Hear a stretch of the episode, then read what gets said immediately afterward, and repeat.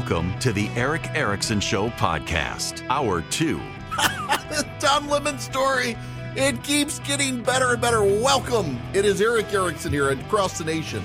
You know, I haven't, my apologies, I haven't even looked at the phones yet. There's been so much news happening, I haven't even bothered to see whether or not there are people.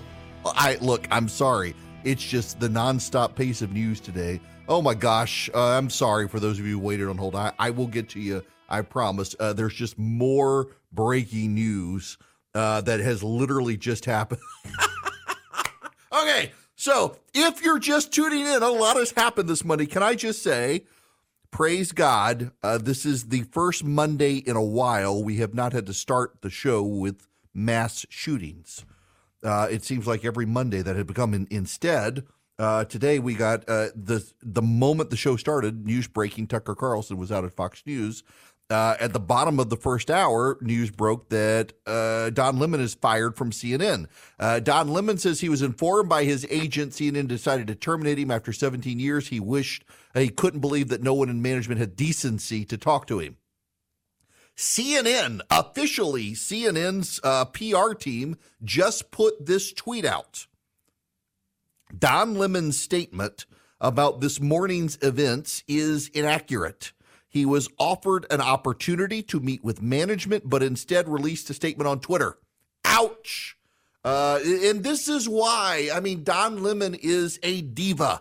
Don Lemon has been a diva. Don Lemon got very, very arrogant in his role at CNN, despite not really having the ratings that justified the arrogance. And he is now fired from CNN. Fox News' language is that we parted ways with Tucker Carlson. We wish him the very best. We thank him for his time as a host and before that a contributor. CNN is Don's fired. No love loss between the network and Don Lemon. Chris Lick gave him enough rope, and Don Lemon decided to hang himself with it. It's no love loss there. All right, the phone number here, 877-973-7425. Steve, I'm going to go to you first today. Welcome to the show, Steve. Hello, Eric. How are you? Great. How are you? I'm doing great. Sure, it has been a wacky, upside-down day in the world of media, huh? My goodness gracious, yeah. Which got me to thinking about something. It's going to be big shoes to fill at Fox. They're going to need someone who is intelligent, articulate, an ultra-conservative, and really, more importantly, is someone with a track record of drawing large audiences. My man, you check off all those boxes. First question, has the thought crossed your mind? You know, I've gotten multiple text messages from friends today saying, why not you? I don't know that I have any ins at Fox News. I would gladly do it if I was offered. I do not expect to be offered a job at Fox. You know, I parted ways with them in 2018. I've kind of enjoyed doing my own thing, but I got to also tell you, Steve, I really do appreciate the kind words and from all the people suggested it, but I want to do radio. I would do it. I wouldn't turn it down. I would love the opportunity to do it. And frankly, I think I could do a good job and also cover the cultural issues that Tucker Carlson covered. But when I decided I wanted to do syndicated radio, literally everyone other than Rush Limbaugh said, do a podcast. Podcasts are the future. You should do a podcast. And I did not want to do a podcast. I do not want to do a podcast. I do a podcast of this show. I take this show and turn it into a podcast, but I want to do radio. And I actually believe there are so many people rooting against radio, convinced that radio is dying, that radio is dead. I actually think I can save radio. And I know there may be a little arrogance in there, but here's the thing. There's breaking news happening today. Tucker Carlson is out at Fox. Don Lemon is out at CNN.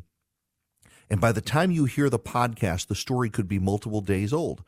I think if I don't just tell you my opinions about random news of the day, but actually cover the breaking news that's happening when it happens and do some analysis of that news for you and not just give you my opinion, but use my learning as a lawyer, my sources, all that, you will tune into radio.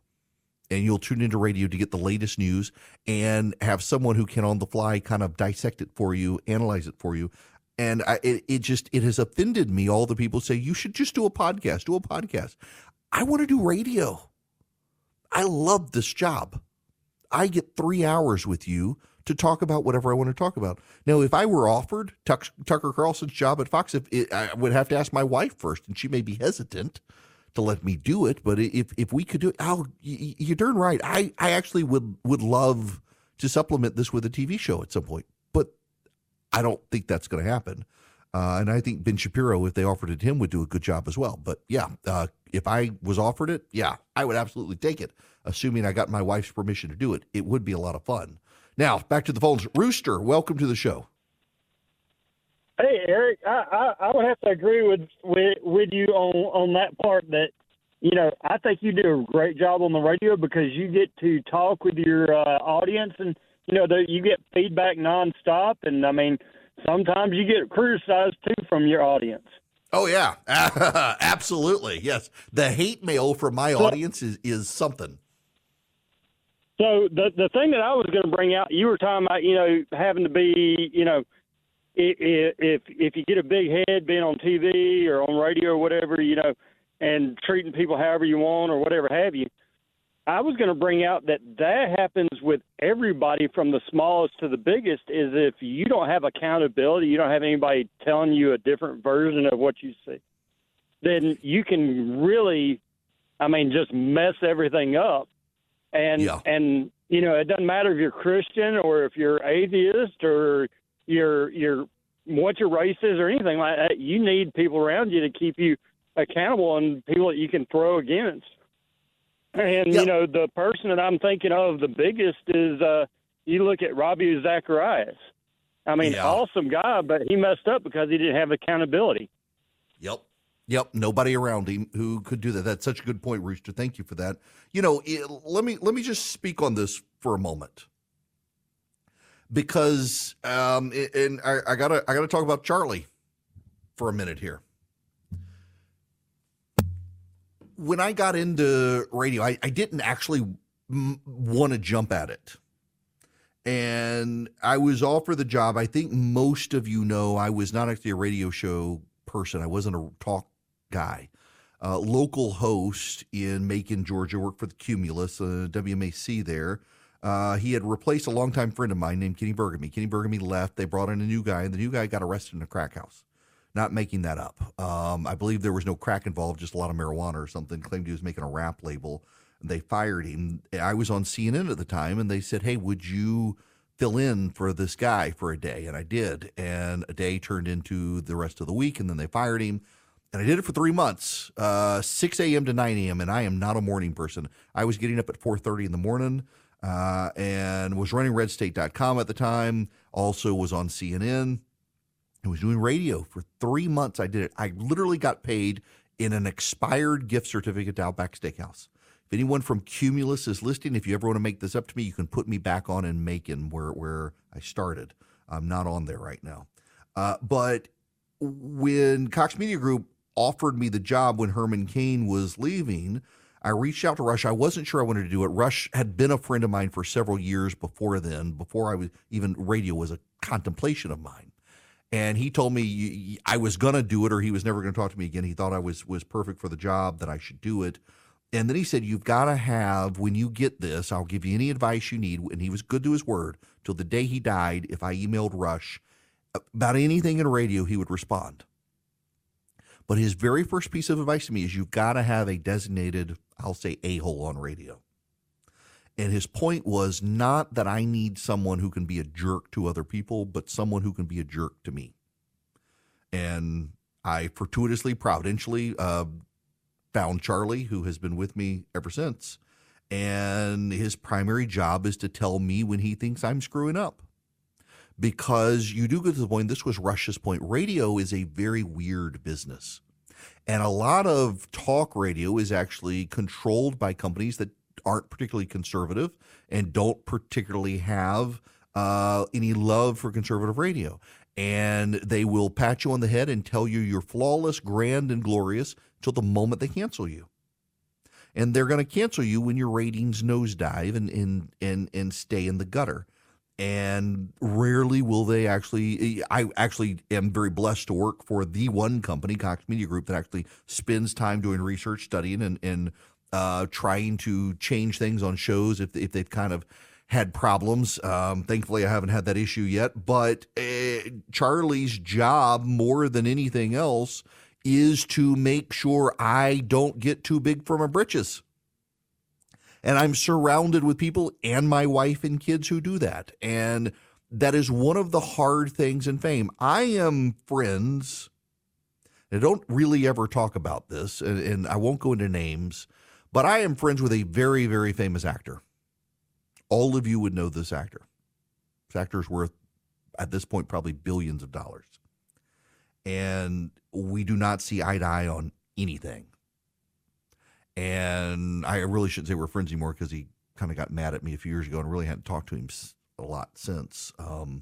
But we were talking about fame and stuff one time, and he was talking about how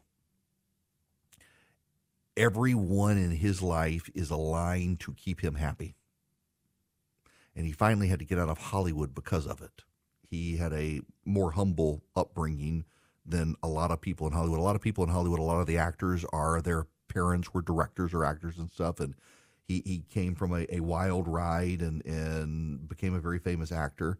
And he said, everything. You want drugs, people are there to give you drugs. You want women, people are there to provide you women. You whatever vice you want, they want you to stay with that vice if they can wring some success for you through that vice. If it's alcohol, if it's drugs, if it's sex, whatever it is, and they surround you and affirm everything you do and tell you you're good. And when your career blows up because you're suddenly an addict and have like a bunch of illegitimate kids and you don't know whether you're coming or going and life is terrible and your movies bomb, they all go away. They go glum on to someone else. And the key to long-term success is being grounded enough to know you are not flawless, grounded enough to know you're not invulnerable, grounded enough to not be arrogant, grounded enough to be a grounded person. And part of that comes with enveloping yourself around other people, surrounding yourself with people who can tell you this isn't right, who can tell you and not lose their friendship or their job in telling you, you got to stop this. You got to stop these behaviors. These are destructive behaviors. And that is, I think, what separates success from failure long-term in the media is having people around you who are not yes men, but no men, people who will tell you no and also tell other people no. I struggle with telling people no. I hate to tell people no. I rope myself into things that exhaust me and tax me because people go around my assistant and my team and get straight to me, and I'm probably going to tell them yes. And I am struggling, getting better along the way, but struggling to tell people no. And it hurts my family and it hurts my time. It hurts me. And as much as I need someone to tell me no, I've got to have other people to tell other people no. And these are just lessons that you have to learn along the way. And when you don't, you can ride too high in the saddle. And that doesn't just put a target on your back, but really makes no one want to actually have your back, particularly within your company. And at the end of the day, the bottom line is if you're getting a W-2, you're someone's employee and they can tell you what to do. And you got to respect them at the end of the day, whether you want to or not. You just got to keep that perspective in life. Don't forget to text data to 33777. Subscribe to my email where I can keep you up on all the news, even when I'm not on the air. Y'all, I actually had stuff I wanted to talk about today, and it's been blown up by all the breaking news. One of the upside downsides of doing news and not just talk is focusing on that. By the way, Bud Light has pushed out the two marketing executives who were responsible for the Dylan Mulvaney thing. And the question is, do they come back? If they come back, it is a sign that Anheuser-Busch thinks it can stay woke and just take a few steps to let things blow over while continuing to be woke. If they're gone, if they're fired, and the rumor is they actually are being pushed out the door, maybe companies will learn their lesson. Still not an excuse to go back to drinking trash beer, though. It's just not good beer. Hopefully those of you who gave it up expanded your horizons and discovered Coors Light and Miller Lite are far superior to Bud Light, and you'll never go back. Talk about damaging a brand, though. You get one woke employee in a powerful position, and they can destroy it all, which appears to be what happened with Bud Light. I tone deaf. My gosh, know your audience. What an embarrassing thing to have that happen. And I don't know that the brand will recover. Maybe it will, but the problem is that millennial and Gen Z beer drinkers were moving to IPAs and hard seltzers and things like that anyway. They were moving away from Bud Light. To try to bring the brand back by affiliating it with the trans movement was stupid to begin with, just from a demographic percentages issue. But what do I know? I just keep people company on the radio and know how to generate ratings. Okay, I gotta move on. And before I do, I am doing something for you guys, because I have been inundated in the past year from people who have reached out and they said, you got kids, trying to teach our kids age-appropriate financial management skills. Where do we go? And I've told everyone I would look, I would try to find something. I finally found something, and now they get to be an advertiser on the program, and I'm glad. It's called Sensibles, and the cents is spelled like dollars and cents, C-E-N-T. So C-E-N-T-S-A-B-L-E-S, Sensibles. BeSensibleSmart.com is the website. It is a great way for parents and grandparents to help their kids learn about finances. The Sensibles are a team of animated superheroes. They help kids age 6 through 12 develop smart money habits in a fun way. BeSensibleSmart.com was created to channel multimedia resources to kids everywhere. If you buy a subscription for your loved one, each and every month they'll get a Sensible kit in the mail, and an entertaining DVD, comic book, activities, digital subscriptions are available. It is very age appropriate for kids age 6 through 12 to start teaching them the financial management skills they're not getting in school. They'll be able to access an interactive website, a library of lessons, fun activities, and more. It's very age appropriate. And if you want 20% off a monthly subscription, visit BeSensibleSmart.com, enter the promo code ERICK, E-R-I-C-K. It's the C-E-N-T, sensible thing to do. You go to BeSensibleSmart.com, BeSensibleSmart.com, BeSensibleSmart.com. Hello there. Welcome. It is Eric Erickson. The phone number is 877-973-7425. Jim, I'm going to go to you next. Welcome. Oh, thank you, Eric. Well, I never have. It's been a long time since I've gotten cable, so I don't watch Don Lemon and folks like that. But he actually showed that he can be a good journalist just a few months ago during the election when he confronted Senator Fetterman by saying, "Why are you supporting fracking?" And the guy said, "Well, environmental laws have changed and that sort of thing, so I support it now." He said, "Well, the environmental laws that you're talking about changed in 2016, but you didn't change your opinion on that till 2018. So what has changed since 2018 to change your mind?" This is sort of swallowed hard, and Fetterman just said, "Well, I support fracking." I thought, Don, that was great. Yeah. If he did more of that, he'd probably be the favorite of Chris Licht. And be saying, that's what I want. Good, hard-nosed journalism, done very politely, nice as he could have been, but confronted him and just let everybody get an earful there. Yeah, that was one of those wild moments where Don Lemon actually earned his salary, and usually he's saying stupid things like Nikki Haley is Pastor Prime and stuff like that. He couldn't control himself. My buddy Bobby Barak from Outkick just put this out on Twitter. It says, "Past year for Don Lemon, demoted from primetime, set industry lows in the morning, screamed at a co-host behind the scenes, called women over 40 past their prime, sentenced to anti-woman rehab. Karine Jean-Pierre refused to let him interview her, and then fired by CNN. Just not hitting all the right notes. Just bad day for him. Bad day for him.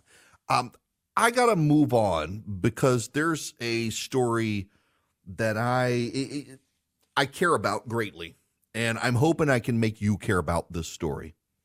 We had a lot of news today. There is news you need to know about, even though it is news you might otherwise gloss over or not care about. And it is Sudan. There are two generals, Abdel Fattah al-Burhan and Mohammed Hamdan Dagalo, who are fighting against each other. They joined forces in 2019 and they ousted Sudan's dictator Omar al-Bashir after months of popular protests. 2 years later, they toppled the civilian transitional government that was meant to lead the country toward democratic elections. And now they are fighting it out over who will reign supreme. In the process, a lot of Americans, hundreds of Americans, are stuck, and it's playing out like the situation in Afghanistan, where Joe Biden is extracting American personnel from the embassy, but leaving behind American citizens essentially to fend for themselves. They are, like they did in Afghanistan, denying they are doing this, but the reality is that's what's happening. Even our European allies are voicing concerns that the United States is abandoning Americans in Sudan, and these European allies are spending so much time trying to get their people out. They're prioritizing their people over our people, which you can expect to happen. These two generals are tearing up Khartoum, the capital of Sudan. By the way, I misspoke. There are 20,000 American citizens, a lot of them dual nationals, inside Sudan. 100 U.S. embassy personnel have been rescued by the Marines. But there are a whole lot of Americans who are fleeing to Port Sudan, a city about 500 miles from Khartoum, trying to get there, trying to be rescued. And the American military is not doing a good job, but not because they are incapable of doing a good job. It's because their commander-in-chief has tied their hands on how they can extract. Now, Dagalo, one of the generals, is an extremely wealthy man. In fact, he's the richest man in Sudan you can imagine because of gold mining. He's been hiring out his troops as mercenaries to fight in Yemen and Libya and elsewhere. The Russians are backing him. The Russians wish him to succeed. In fact, the Russians, the Wagner group, that is the mercenaries in Ukraine, are also going to help this guy in Sudan. Meanwhile, Egypt is trying to help General Burhan. He's received support from Egypt. It also looks like other Middle Eastern countries may come to his assistance against the other general. In large part, they want to support General Burhan against General Dagalo, who's backed by Russia, because Dagalo has aligned with Iran and Russia in Yemen and Syria and elsewhere. Here's why this matters to you, an American citizen. You live on the far side of the world from this situation. For those of you unfamiliar with it, Sudan is a very large country in Africa. It used to be a larger country, but through civil war, the southern portion of Sudan split off into South Sudan. This is, interestingly enough, one of those areas where George Clooney, to his credit, actually used money from deals and bought satellites to view human atrocities in Sudan years ago. He was doing Nespresso ads and other ads and sold the tequila company, Casamigos, and he used the money to buy satellites to be able to monitor human rights abuses. There were massive human rights abuses in Sudan. and the country split apart. South Sudan is still contentious, still a border territorial issue. But here's the problem for you as an American. The Wall Street Journal and the Washington Post are both reporting that Afghanistan has become a terrorist hotbed again. That as we left and handed the country back to the Taliban are now allowing Afghanistan to become a place, a safe haven for terrorists to plot attacks against the West. Sudan has seen an infiltration of Al-Qaeda, which this administration promised was killed. And they're revitalizing in Africa, in Nigeria, in the Central African Republic, in the Democratic Republic of Congo, in Niger, in Sudan, in Ethiopia, in Libya. Al-Qaeda is growing again. Al-Qaeda wishes to kill us. If General Dagalo, who is backed by the Russians and has supported Iran, if he is allowed to take over Sudan, Sudan potentially becomes a new hotbed for Al-Qaeda with the backings of the Russians and the Iranians. It's one reason the Egyptians are backing the other guy. The Egyptians are employing Joe Biden to get his hands dirty. But the one thing we've learned about Joe Biden is he does not like to get his hands dirty to preserve the integrity of our allies or ourselves if he views our allies as being strong men. President Sisi of Egypt is a dictator. We should not mince words about it. He is popular in Egypt. After the Mubarak regime fell, Egypt was taken over by the Muslim Brotherhood. General Sisi at the time rallied the Egyptian military, purged the Muslim Brotherhood, and took over. He is now a president, but he is not a democratically elected president in the sense you and I would think.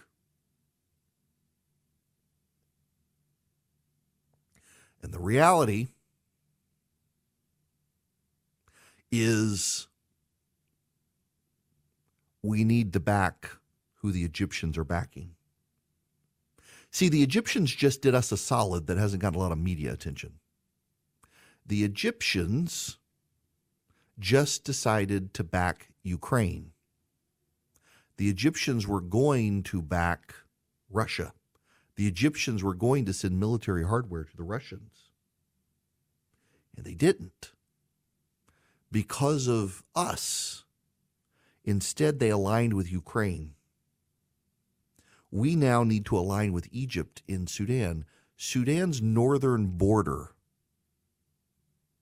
connects to Egypt and the Sahara. The Nile flows north out of Sudan into Egypt.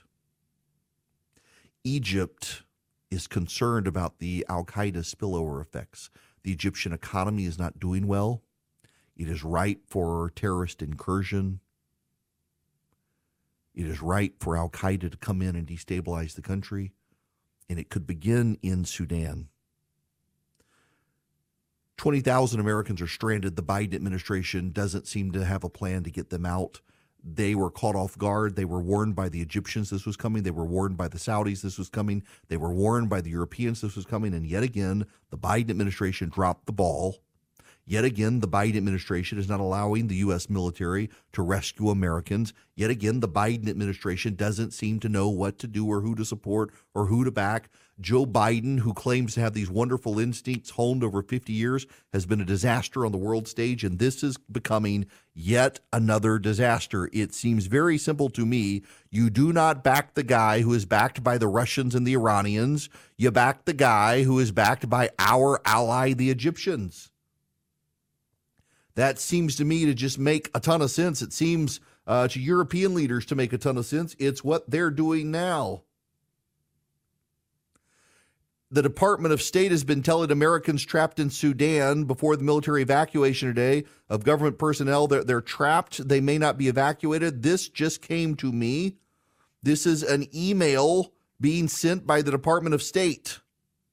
Thank you for reaching out to the Department of State, expressing a need for assistance. The Department of State has suspended counselor services in U.S. Embassy Khartoum and will not be available to provide passport, visa, or routine counselor services. The embassy is providing only emergency counselor services as the security situation in Sudan permits. U.S. citizens are strongly advised to remain indoors and shelter in place until further notice. Due to the uncertain security situation in Khartoum and closure of the airport, there are no plans for U.S. government-coordinated evacuation. We have registered your interest for further communications and will continue to update you about the security situation as it develops. Please remain sheltered in place, attempt to stay at the lower levels of your location, remain away from windows, and attempt to keep away from roadways. This is the American government telling citizens no help is coming for you. The Europeans are evacuating European citizens.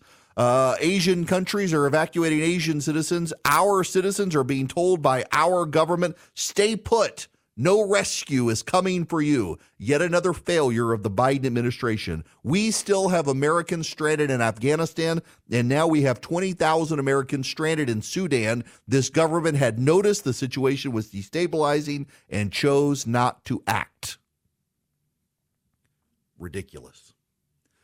This, of course, is going to have destabilizing effects on the global economy and global situation, which, again, is going to cause stock market turmoil and inflation turmoil, which is why you may want to consider precious metals to ease the ebbs and flows within your portfolio. Reach out to Advantage Gold, 800-450-2566.